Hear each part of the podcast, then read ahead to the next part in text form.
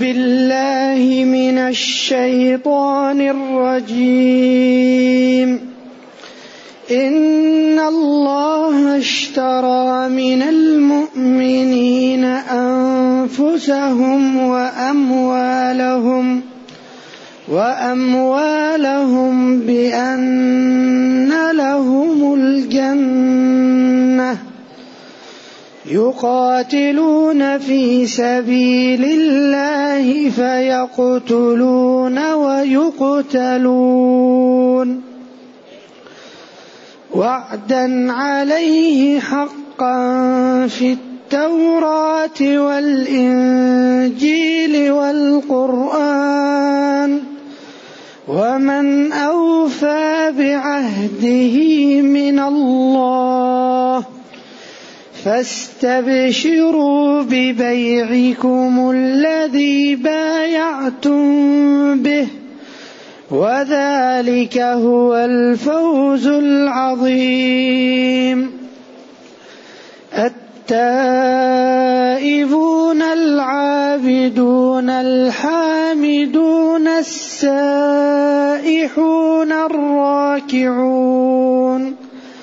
الراكعون الساجدون الآمرون بالمعروف والناهون عن المنكر والناهون عن المنكر والحافظون لحدود الله وبشر المؤمنين.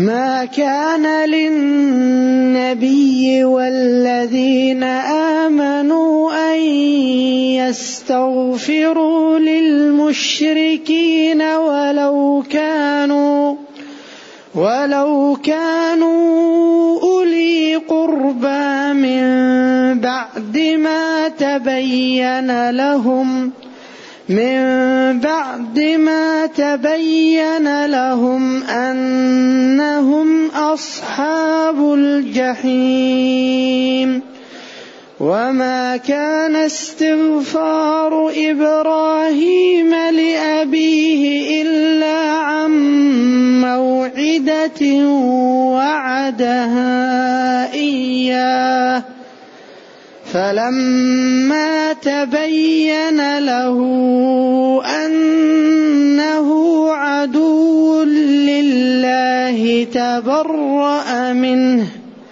إن إبراهيم لأواه حليم. حسبك. الحمد لله الذي أنزل إلينا أشمل الكتاب وأرسل لنا أفضل الرسل وجعلنا خير أمة أخرجت للناس. فله الحمد وله الشكر على هذه النعم العظيمة والآلاء الجسيمة. والصلاة والسلام على خير خلق الله وعلى آله وأصحابه ومن اهتدى بهداه. ما بعد فإن الله تعالى يبين هنا في هذه الآيات ما نكرره كثيرا وهو أن الدنيا يحكمها قانون؟ المعاوضة. إن الله اشترى إن الله لا غيره. اشترى من المؤمنين لا غيره لا غيرهم. إذا هذه الصفقة ينبغي أن يجعلها كل من يريد الجنة نصب عينيه. مهم هذا المقطع في غاية الأهمية. إن الله لا غيره اشترى من المؤمنين لا غيرهم. إذا هذه صفقة والبيع مبادلة سلعة أو منفعة بسلعة أو منفعة. وهذا من الله. إن الله. إن. بعدين جعل الكلام مؤكد كأن المخاطب يشك. لأنه أول قال انفروا خفافا وثقالا وجاهدوا بأموالكم. وهاجروا وجاهدوا بأموالهم وأنفسهم. قل إن كان آباؤكم وأبناؤكم. بعدين آيات كثيرة. هنا وضح إن الله اشترى. إن حرف توكيد. الله المعبود بحق. الشراء هنا كأنه آه، يعني جعل أن الإنسان يعطي ماله ونفسه. والله يعطيه الجنة كمن يبيع سلعة بسلعة. فالذي يعطيك الله الجنة والتي تعطي أنت نفسك ومالك. إذا هذه صفقة بعدين الجنة غالية والدنيا ابتلاء. كل كل أمور الدنيا ابتلاءات نبينا صلى الله عليه وسلم وصل الأربعين بين قومه يقولون له الأمين. بعدين قال له قم وكل بيئتهم وعبادتهم كلها انسفها وقول لهم هذا ضلال. بعدين أول من قام عليه أعمامه وعشيرته وقفوا في وجهه. كيف آبائنا وأجدادنا وديننا وتسفه أحلامنا. الدين كله فتنة. إبراهيم عنده ولد واحد. وبعدين لما كبر وأصبح يساعد في بناء البيت وفي طاعة الله قال له رب خذه واذبحه ولد وحيد نذبحه اذبحه كيف؟ الله قال لك اذبحه لأن رؤيا رؤيا الأنبياء وحي. إني أرى في المنام أني أذبحك. قال يا أبت افعل ما تؤمر. ستجدني إن شاء الله من الصابرين. فلما أسلما الإبن والأب أسلما لأمر الله. وتله. تلوا حطوا على. يعني دزوا طعزوا حطوا على وأتى بالمدية يريد أن يذبحه قالوا يا إبراهيم أن قد صدقت الرؤيا. إنا كذلك نجزي المحسنين. إن هذا لهو البلاء المبين. ولد وحيد يقال له اذبحه. وحيد. طيب يمشي معه ويبني معه الكعبة يقال له لا خذه واذبحه. فالدنيا كلها ابتلاءات. والذي يريد الجنة لابد يدفع. أما واحد يريد الجنة ما يدفع هذه مغالطة. ما يمكن. لابد من الدفع. لذلك الله يقول إن الله اشترى. من المشتري؟ الله. من البائع؟ المؤمن. يدفع نفسه ماله الله يعطيه الجنة. إذا هذا واضح. لكن الله تعالى لما جعل هذه الصفقة هو اللي أعطاك رأس المال وهو اللي أعطاك التصرف وهو اللي أعطاك ما أنت فيه. فالثمن والمذموم منه جل وعلا. لذلك قال العلماء يعني الأعمال التي تكون بين العبد والسيد يسامح فيها لأن السيد مال عبده ماله. فلذلك قالوا يمكن الإنسان أن يعطي لعبده مال يتجر به ويقول له لك جزء منه وأن هذا يصح ويصح بينهم ما لا يصح بين الإنسان وبين الآخرين. لأن العبد ماله ونفسه لسيده. فهنا قال إن الله اشترى من المؤمنين. بعدين أنفسهم وأموالهم بأن لهم الجنة. ما قال بالجنة بأن لأن لأن البيع هنا يشبه السلم. في شبه من السلم. لأنك أنت الآن يعني تبذل شيء وبعدين تنال الجنة بعدين. كأنك أنت الآن كأنه في نوع من السلم. ولذلك جاء التعبير بقوله بأن لهم الجنة. ما قال بالجنة. قال بأن لهم الجنة. لأنها عبارة عن صفقة سلم. والسلم أن تسلم إيش؟ الثمن وبعدين تأخذ المثمن بعدين. فالثمن هو النفس والمال والمثمن الجنة تأتي. لذلك قال بأن لهم الجنة. إذا كل واحد اللي يريد الجنة يبذل كل شيء بثمنه. هذه الدنيا تعطيك ما تعطيها. والمتنبي ماذا قال.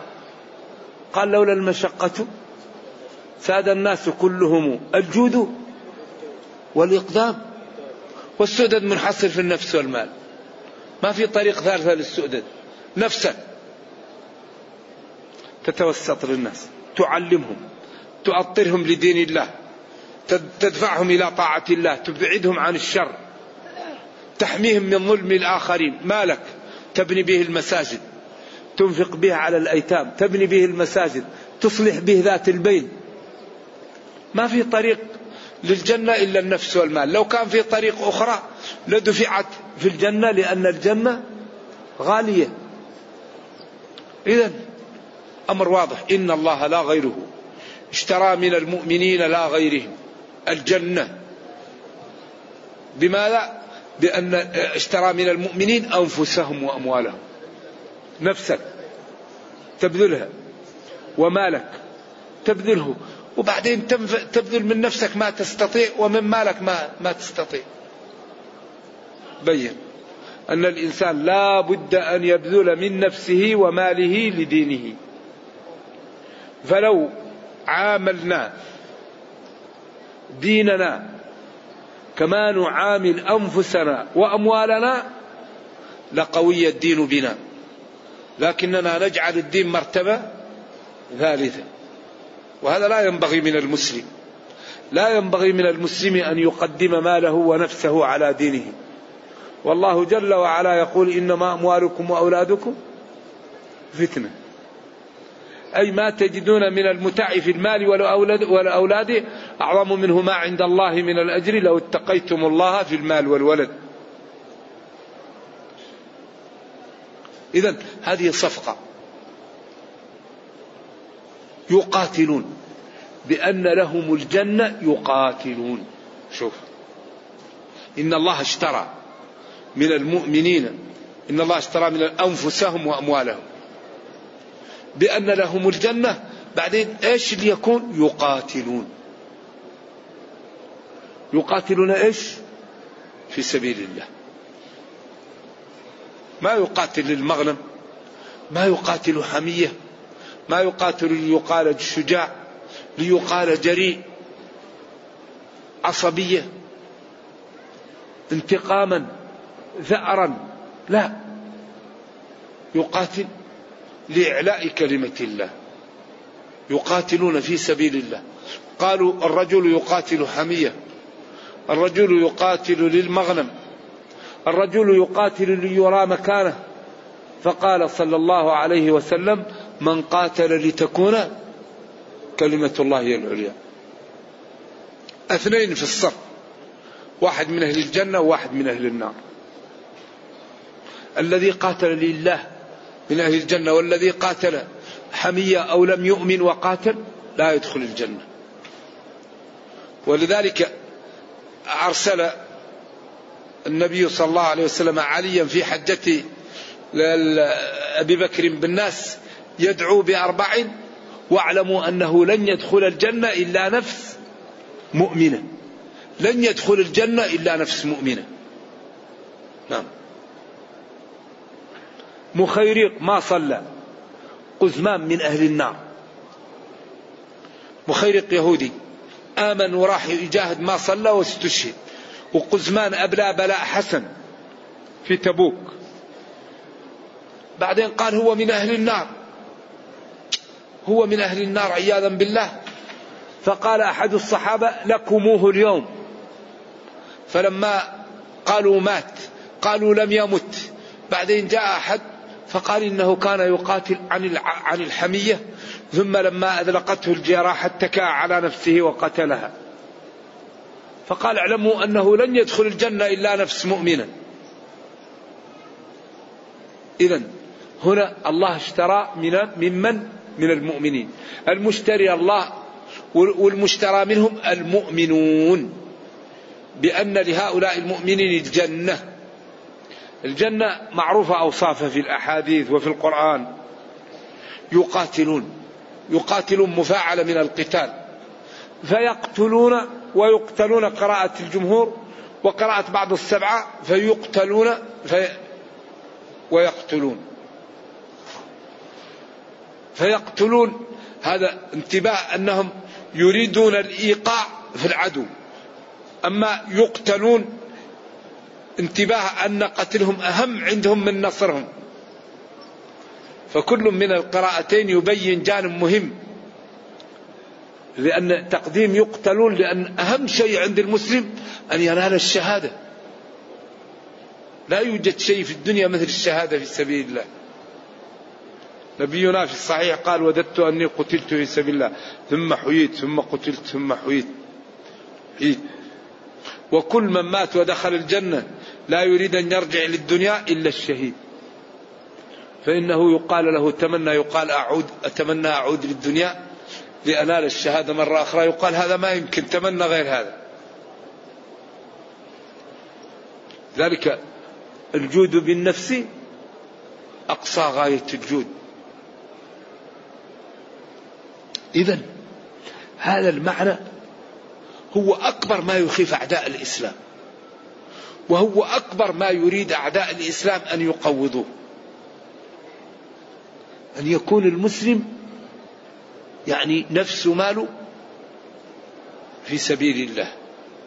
هذا يحزن الكفار ويخيفهم ويشوه المسلمين ويسموهم بكل اسم ويريدون الحيلول بينهم وبين دينهم وبينهم وبين كتاب ربهم.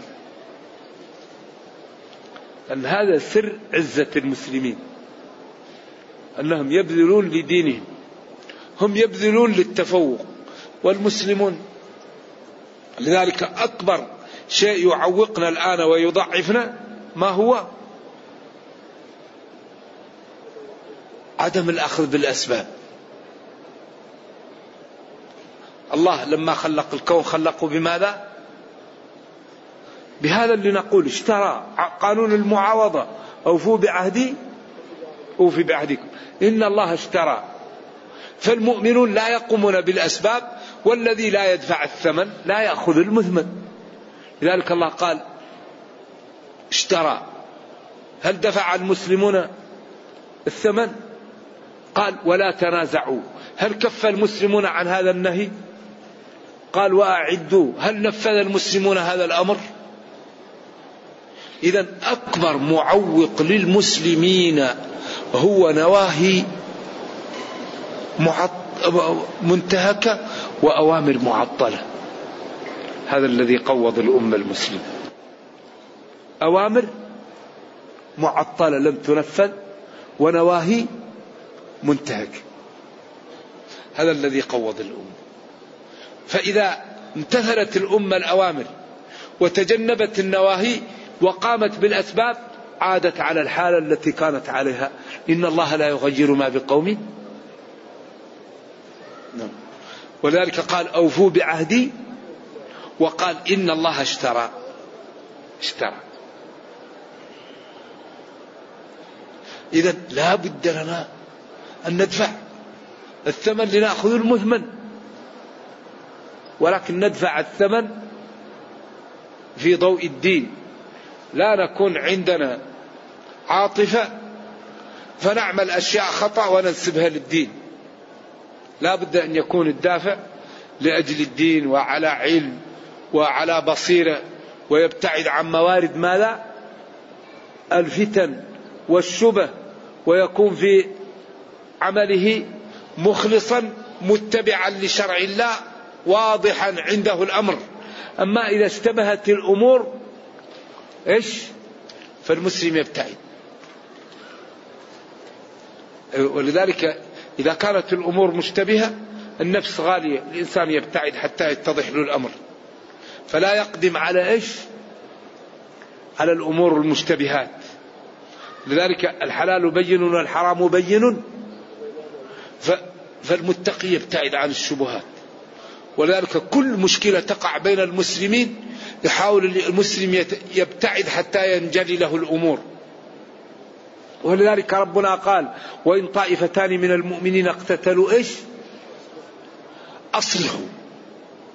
هذا أمر للوجوب. الصلح ماذا يقتضي يقتضي الجلوس على طاولة المفاوضة. فإذا جلس الناس على طاولة المفاوضة وكل أدلى بحجته وبين حججه لا بد أن يظهر الظالم من من المظلوم. فإن ظهر الظالم فلا بد أن نقف مع المظلوم حتى نرد المظلمة شوف أول قال فأصلحوا بينهما. فبعد الصلح لا بد أن يظهر الباغي من غير الباغي. لا بد بعد المفاوضات سيظهر الظالم من إيش؟ بعدين لا بد أن نقف مع المظلوم حتى نرد المظلمة فإن ردت للمظلوم المظلمة فأصلحوا بينهما ولا يكون الظلم السابق. مانعا من العدل بينهما. بعدين قال وأقسطوا إن الله ثم عاد وكرر إنما المؤمنون إخوة. بعدين كرر وأصل فأصلحوا. بعدين أمر بالتقى واتقوا الله لعلكم. ثم سدد منافذ خلخلة الأخوة وهي ستة. كل منافذ خلخلة الأخوة ستة. سدها بعد الأمر بالصلح. لا يسخر قوم لا تنابزوا بالألقاب لا تلمزوا أنفسكم لا يغتب بعضكم بعضا إن بعض الظن إثم لا تجسسوا. دين رائع رائع. جمال وحسن وعمق ووضوح لا يعلمه إلا الله. لكن نحن نائمون. لماذا لا نأخذ هذا الكتاب بقوة ونثوره ونقف عند كل كلمة ونفهمها ونعمل بها فالله يضمن لنا صلاح الدنيا والأخرى. الذي يعمل بهذا الكتاب ربنا يضمن له صلاح دنياه واخراه. إن الله لا يخلف الميعاد. ولذلك قال: فاستبشروا ببيعكم استبشروا أبشروا. يقال إن هذه الآيات نزلت يعني إبان ذهاب النبي صلى الله عليه وسلم إلى تبوك وهي مهيجة ومحفزة للذهاب. وقيل هذه الآيات سبب نزولها ليلة العقبة الكبرى لما اجتمعت سبعون من الأنصار مع النبي صلى الله عليه وسلم. فقال له بالرواحة يا نبي الله اشترط لنفسك ولربك. فقال أن تعبدوا الله ولا تشركوا به شيئا. وأن تحموني مما تحموا منه. تحموا أنفسكم وأولادكم وأموالكم. قالوا وما لنا؟ قال لكم الجنة. فنزلت الآية. إن الله اشترى من المؤمنين أنفسهم وأموالهم بأن لهم الجنة. فقالوا ربح البيع ربح البيع. والله لا نقيل ولا نستقيل وقيل هذه الآيات نزلت تهيجا للمسلمين لغزوة تبوك لأن الوضع كان صعب وكانت النفوس صعب عليها فبين لهم هذا. ولذلك هذه السورة هي أواخر ما نزل وكانت مسائل الإسلام فيها تنتهي. يعني تبعد من مكة الكفار وتبين وتوصف صفات المنافقين ويبين أن يعني مسائل كثيرة بينت في هذه السورة.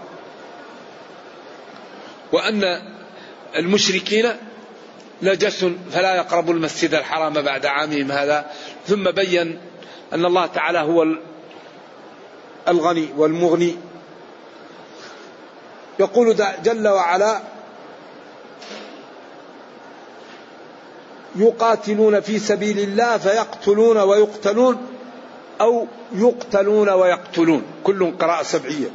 وعدا عليه يمكن ما نابع عن المطلق من اشترى. اشترى شراء. فشراء وعدا عليك جلست القرفصاء نعم. وقعد جلوسا. إن الله اشترى من المؤمنين أنفسهم وأموالهم بأن لهم الجنة يقاتلون في سبيل الله شراء وعدا عليه. نعم. وعدهم ذلك وعدا.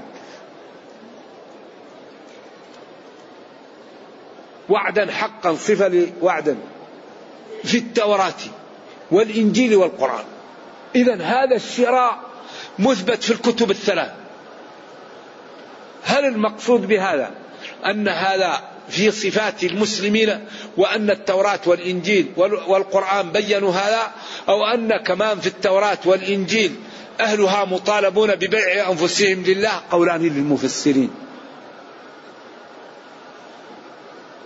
ومما يعضد أن هذا مقصود بهذه الأمة لأنهم قالوا ومبشرا برسول يأتي من بعد اسمه أحمد وقال ومهيمنا عليه وقال يعرفونه كما يعرفون أبناءهم فهو موصوف لهم ومأمورون باتباعه ومبينا أن هذه الأمة في التوراة والإنجيل والقرآن أنها تبيع أموالها وأنفسها بالجنة لله لإعلاء كلمة الله ولدين الله.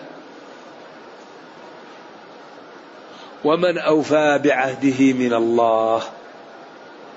إذا لا أحد أوفى بعهده من الله فأبشروا بإنجاز وعدكم وبالصدق معكم فاصدقوا مع ربكم وابذلوا له ما طلب منكم عن طريق الحق وعن طريق الشرع وعن طريق الإنصاف لا عن طريق التهور ولا عن طريق الشهوة ولا عن طريق الظلم عن الطريق المرسومة.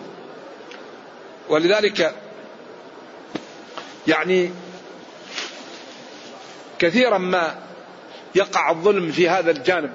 فلذلك لما أمر بالقتال نهى عن قتل الأولاد والنساء ونهى عن الظلم ونهى عن المثلى ونهى عن يبيت الناس ولا علم لهم.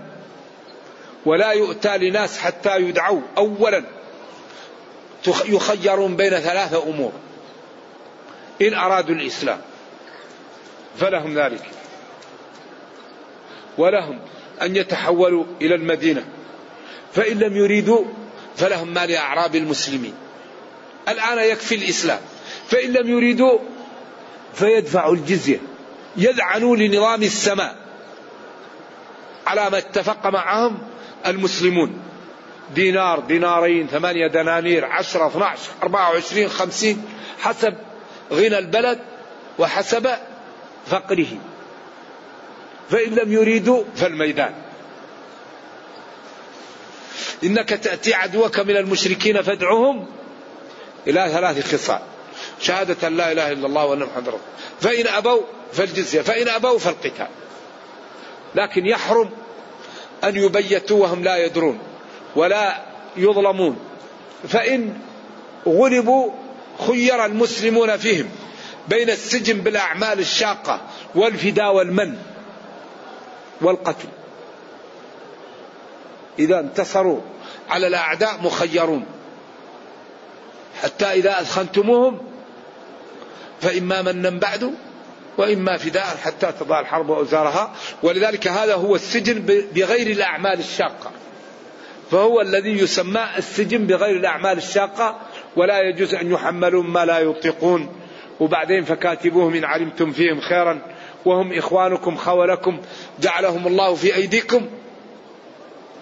لذلك هذا الجانب الآن لأن المسلمين أصبحوا تغلب عليهم. فوضع المسلمين وضع. لا يخفى على المسلمين ولا عليكم. نرجو الله تعالى أن يرفعهم ويعزهم. ومن أوفى بعهده من الله فاستبشروا. يعني افرحوا وتظهر البسر على وجوهكم ببيعكم الذي بايعتم به. وذلك البيع والصفقة هو الفوز العظيم. هو الذي صاحبه يأمن مما يخاف ويدرك ما يرغب. يأمن من الشيء العظيم الذي يخافه وهو النار ويدرك الشيء المرغوب العظيم الذي يريده وهو الجنة. الفوز الكبير العظيم. ثم قال التائبون. التائبون للعلماء في قولان هل هذا كلام مستقل؟ أو هذا كلام تابع ليش؟ اشترى من المؤمنين. أصلها من المؤمنين التائبين. ولكن هنا قطع. وأن هذه الصفات هؤلاء هذه الصفات الكمل لكن لا يلزم من الشراء أن يكون متصف بكل هذه الصفات. لكن هذا من كمال حسن الصفات لكن ليس بلازم. التائبون جمع تائب والتائب هو الراجع عن معاصي الله وعن الكفر به وعن الذنوب إلى طاعة الله والدخول في مرضاته. هذا هو التائب. تاب يتوب توبا إذا رجع عن المعاصي ودخل في الدين. تائبون. العابدون هم الذين عبدوا الله تعالى وتذللوا له بما شرع. والعبادة تطلق على كل عمل يحبه الله سواء كان بالقول أو الفعل أو بالنية. الحامدون الذين شكروا ربهم بجميع المحامد مما أعطاهم الله ومما دفع عنهم. السائحون. قيل الصائمون. وقيل المجاهدون. وقيل الحاجون. وقيل المنقطعون عن المعاصي. وكل يدخل تحت السياحة لأن كثير من العلماء ذكر الصوم. وكثير منهم لم لم يذكر الصوم. فقالوا ساح الماء إذا مشى. واستمر. فالصائم مستمر في العبادة لأن الصوم كله عبادة. ولذلك كل, ابن كل عمل ابن آدم له إلا الصوم. والذي يسير هو ماشي والذي يحج والذي يجاهد. فكله يدخل تحتش السياحة. فالسائحون العابدون الله المستمرون على العبادة سواء كان بصوم أو بجهاد أو بحج أو بانقطاع أو بأي عمل يعني يمارسونه للطاعة فيدخل تحت السياحة. إذا التائبون جمع تائب والعابدون جمع عابد والسائحون جمع سائح وهو الصائم أو المجاهد أو الحاج. السائحون الحامدون أي الذين يكثرون من شكر الله لأن الحمد هو ذكرك المحمود بما اتصف به من الجمال. ولذلك يقول الطبري الحمد لله شكرا لأن الشكر يكون على الإنعام والحمد يكون على الصفات الجميلة لكن الحمد لا يكون إلا باللسان. ويكون على النعم وغير النعم. والشكر يكون باللسان وبالقلب وبالجوارح ولا يكون إلا على النعمة. فبينهما عموم وخصوص من وجه. فالحمد أعم لأنه يكون على النعم وعلى غير النعم. والشكر أعم لأنه يكون باللسان وبغير اللسان. والحمد أخص لأنه لا يكون إلا باللسان. والشكر أعم لأنه يكون باللسان وبغير اللسان. فبينهما عموم وخصوص من وجه. السائحون الراكعون الساجدون. هنا بين لأنه قد يركع ولا يسجد وهم المصلون المطيعون لله. الساجدون الراكعون الآمرون بالمعروف. بعدين قال والناهون عن المنكر. اختلفوا لما جاءت الواو هنا. أقوال كثيرة. وأقواها عند بعضهم أنها واو الثمانية. قال العرب أن سبعة نهاية العدد. فإذا جاء لثمانية عطف. تقول واحد اثنان ثلاث أربعة خمس ست سبع وثمان. لأن سبعة نهاية العدد. ذلك قال التائبون العابدون الحامدون السائحون الراكعون الساجدون الآمرون بالمعروف والناهون عن المنكر. وقال عسى ربه إن طلقكن أن يبدله أزواجا خيرا منكن مسلمات مؤمنات قانتات تائبات عابدات سائحات ذجبات بعدين قال وأبكارا. وقال ويقولون سبعة وثامنهم كلبهم. قالوا هذه لغة وقالوا لا هذا أسلوب بس إنه هنا عطف لأن الآمرون بالمعروف لما جاء الأمر بالمعروف عطف عليها الناهون عن المنكر لأنهما مع بعض. والأمر بالمعروف والنهي عن المنكر لا يكون الاهتداء إلا بهما. قال تعالى لا يضركم من ضل إذا اهتديتم. فلا يهتدي المسلم إلا إذا أمر بالمعروف ونهى عن المنكر. ولا ينبغي للآمر إلا أن يكون عالما بالمعروف عارفا بالمنكر حتى لا يجعل المعروف منكرا والمنكر معروفا. ولا بد أن أن يرتكب أخف الضررين. إذا كان إذا أمر بالمعروف تأتي مشكلة يكف. لأن ارتكاب أخف الضررين واجب. ومن المطلوب أن يكون الآمر بالمعروف منفذا صاحب قدوة. لأن الذي يأمر بالمعروف ينبغي أن يكون متصفا به. والذي ينهى عن المنكر ينبغي أن يكون تاركا له حتى يكون مدعاة للقبول. ولذلك فإنك إذ ما تأتي ما أنت آمر به تلف من إياه تأمر آتيا. أتأمرون الناس بالبر وتنسون أنفسكم؟ كبر مقتا عند الله أن تقولوا ما لا تفعلون. وما أريد أن أخالفكم إلى ما أنهاكم عنه. إذا لآمرون بالمعروف والناهون عن المنكر. المعروف كل ما يقبله الشرع. أعلاه الواجب فرض العين. وأدناه المباح. كله داخل في المعروف. ولذلك قال خذ العفو وأمر بالعرف. أي بالمعروف الجميل. والمنكر كل ما أجمع على تحريمه هذا المنكر. أما المسائل المختلف فيها لا يقال لها منكر يقال له نصح وإرشاد وبيان وتوجيه. المسائل المختلف فيها لا تسمى منكرا وإنما المنكر ما أجمع على إنكاره. أما مسائل الخلاف هذه تقول يا أخي هذا قال فلان إنها مباحة وقال فلان إنها حرام. فالمسألة إذا دارت بين الحرمة والإباحة الأولى إيش؟ تركها. لأن من ترك مباح لا شيء عليه لكن من من فعل حرام فعليه الإثم. فلذلك المسائل الآن اللي يختلف معنا فيها كثير من الناس دائرة بين الحرمة والكراهة والإباحة. ما في أحد يقول أن دعاء غير الله واجب. ولا في أحد يقول أن دعاء غير الله مندوب. لكن فيه من يقول شرك وفيه من يقول إيش؟ حرام. طيب مسألة دارت بين الكراهة والحرمة. والشرك الأولى إيش؟ الله قال وقال ربكم ادعوني أستجب لكم. ما قال وقال ربكم اتخذوا لي الوسائط أستجب لكم. وقال للغلام إذا سألت فسأل الله. ما قال إذا سألت فاتخذ لي الوسائط فاسأل الله. أمن يجيب المضطر إذا دعاه. يا أيها الذين آمنوا اتقوا الله وابتغوا إليه الوسيلة الحاجة. اطلبوا حاجتكم من الله. لا تطلبها من غيره. الوسيلة هي الحاجة. إن الرجال لهم إليك وسيلة أي حاجة. إن يخطبوك تكحلي وتخضبي. اتقوا الله وابتغوا اطلبوا حاجتكم من الله.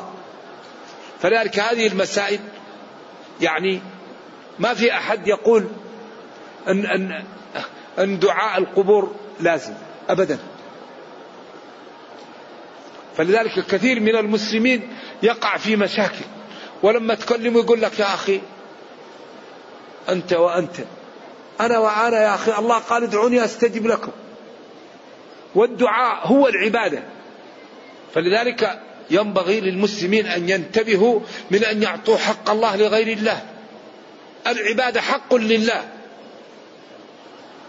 ادعوني أستجب لكم. امن يجيب المضطر إذا دعاه وإذا سألك عبادي عني فإني قريب أجيب دعوة الداعي إذا دعان فليستجيبوا لي. أما يذهب إلى القبر ويقول الله الله أتيناكم قاصدون ومثلكم يقصد ومن قصد الأجواد ليس يخيب. هذا خطير جدا. الله الله يعني يسأل للقبر هذا مشكل. هذا في غاية الخطورة هذا. لذلك لا بد للفضلاء الذين أكرمهم الله بسلامة المعتقد أن يكون لهم برامج جادة مع إخوانهم الذين ابتلوا بهذه الأخطاء الشنيعة. كثير منهم إذا قلت له أنت تعبد القبر يغضب يقول لك لا أعبده. ولكن أنا أريد إيش؟ أريد الشفاعة. طيب الله يقول ما من شفيع إلا من بعد إذنه لا وكم من ملك في السماوات لا تغني شفاعتهم شيئا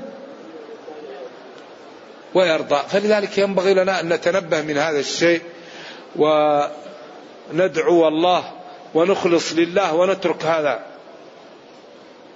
إذا الآمرون بالمعروف والناهون عن المنكر. بعدين قال والحافظون لحدود الله.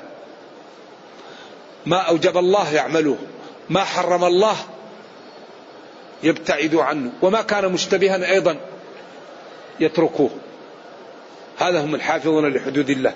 ثم قال وبشر المؤمنين. بشر المؤمنين بأن لهم أجرا كبيرا. بشر المؤمنين بأن لهم الفوز. بشر المؤمنين بأن العاقبة لهم.